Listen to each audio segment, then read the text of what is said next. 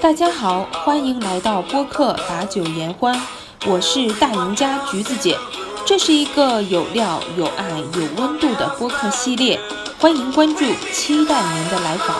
这里有脑洞大开的有趣见闻，也有温暖人心的微小日常。我有酒，你有故事吗？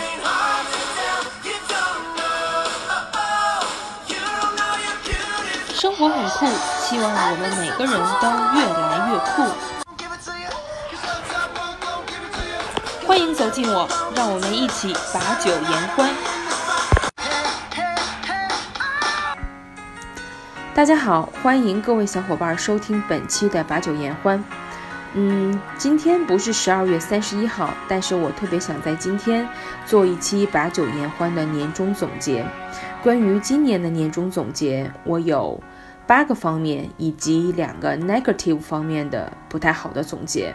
那么前八个呢是特别好的总结，配合了我今天这首歌的一个嗯主题吧，叫你有心。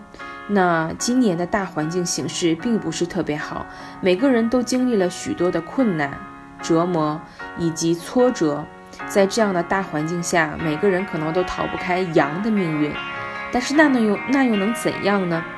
首先呢，我想跟大家分享一下我今年的工作心得。今年的工作还算是顺利，在家讲网课，但是嗯，没有特别多的收入，但是也够我自己的。花销来源也够了，但是呢，通过这份工作呢，一开始我是很排斥的，我不喜欢讲网课，因为我觉得网上平台，嗯，收音效果呀，包括跟学生的互动啊，都没有实际的课堂效果好。可是我还是从这份工作当中收获了一些心得体会，我认识了和接触了不同的孩子，接触了不同的学生、家长，以及这个平台带给我的一些。收入还有这个平台带给我不同的教材体验，这些都是我的一些宝贵的经验，以及能成为我之后工作的一些助力。这是关于我的工作。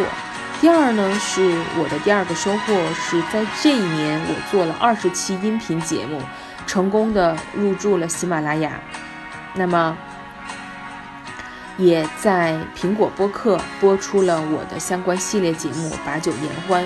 收到了一些小伙伴的喜爱，也成功的为我自己打开了一个新的天窗，嗯，收获了一些别人的关注，也收获了一些朋友，这让我学会懂得感恩。第三是我学会了剪视频，那么剪视频这个技能，我开始是一窍不通的，后来接触了一些，嗯，网络平台上的一些视频小达人，他们教会了我一些剪视频的技能。这是让我解锁了一些新技能，让我开启了一扇新世界的大门。我也非常开心能拥有这项技能。第四个呢，就是我坚持在百词斩背单词。今天呢，到今天为止，一共背了两千九百八十个托福词汇，这是让我非常自豪的事情。一直在坚持，从没有停歇，在学英语的道路上，一直都是个小达人、小能手。我可以很自豪地讲。学英语的这条路，我一直在坚持，从学英语的第一天一直到现在，从来没有放弃过。第四个呢，这是第四个，第五个呢，就是雅思口语的学习。雅思口语的学习，我成功的完成了《剩小于十天突破》的这本书。这不是打广告，也不是卖关子。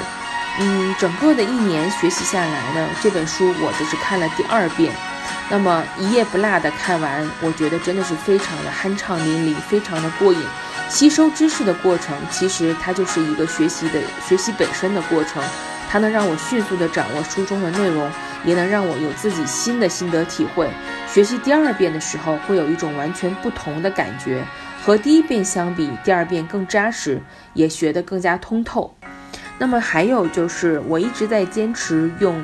其他的平台其他的英语角平台练习我的英文口语。那么我也自己感觉这一年下来，口语得到了很明显的提升，尤其是今年的二月到四月份，在英语口语的学习上，我得到了一个长足的进步和发展，结识了很多英语学习的爱好者，也和一些小伙伴一起共同搭住了我们的英语角小房间，同时也在里边收获了很多的好朋友，一直陪伴彼此走到现在。那么第六个呢，就是减肥。我应该保个密啊，在这里不应该告诉大家我之前的体重是多少。但是到今天为止，二零二二年的十二月十七号，我已经成功的减肥了二十九斤。这二十九斤这里边不能说有眼泪吧，但是我觉得我应该给自己鼓鼓掌。这里边有鲜花，至少应该送我自己两朵玫瑰花。我觉得我还是值得这个这个这个减掉的斤数的，还是比较有毅力的，应该给我自己鼓鼓掌。此处应该有掌声啊！那么最后呢，就是我看了十本书，我的阅读量今年不算是特别大，但是对我来讲，这是一个很好的记录保持了。去年一共读了二十三本小说，包括电子书和纸质书。那么今年一共加起来读了十本，比去年少了一大半还多。但是我已经很满意今年这个成绩了，因为今年的环境所处的这个，嗯，事情的核心角度。包括所扮演的这个角色和去年都不一样。今年有今年的挑战，跟去年不一样的是，今年可能更多的是面临一个大环境的问题，以及我自己本身本人的一些小问题。所以能有十本书的成绩，我也已经很开心了。我不知道各位听众小伙伴们有没有跟我一样的感触呢？最后呢，是我学了十首，应该不止十首，超过十首的粤语新歌。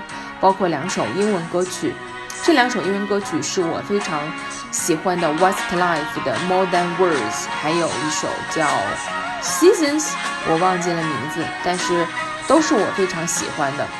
那么我喜欢西城男孩啊，已经喜欢了差不多二十年了。从我上初中二年级开始，我就买他们的 CD 跟专辑，一直到今天，能够坚持不懈的喜欢一个你的 idol 也是非常不容易的。我一直坚持到今天，从未停止过对西城男孩的爱和对他们的喜欢。那今年还学习了很多的粤语歌曲，这是让我非常引以自豪的事情，一直坚持得很好。但是今年呢，也有两个小小的遗憾。第一个遗憾是，我一直在微信小程序玩一个游戏，叫《头脑王者》。那么我。今年立下的一个 flag 已经倒下了，这个 flag 就是我今年发誓要打到头脑王者，但是还是没有坚持住。那么希望明年的赛季开始之前呢，我能够一路绿灯，一直打到头脑王者。第二个小遗憾呢，就是我立个 flag，在今年年初的时候说我要玩到三阶魔方，一分钟之内拼完六个面，也没有实现。这是两个小小的遗憾，希望在明年的这个时候。我可以很自豪、很娴熟、很快速、很迅速地完成一分钟六个面的 flag。那么今天呢，就跟大家分享到这么多吧。这是我2022年全年的一个总结。本来想放在十二月三十一号做一个大总结，但是想来想去，还是放在今天把这一期节目放出来吧，算是完成自己的一个小小心愿。也希望所有的人跟我们一样。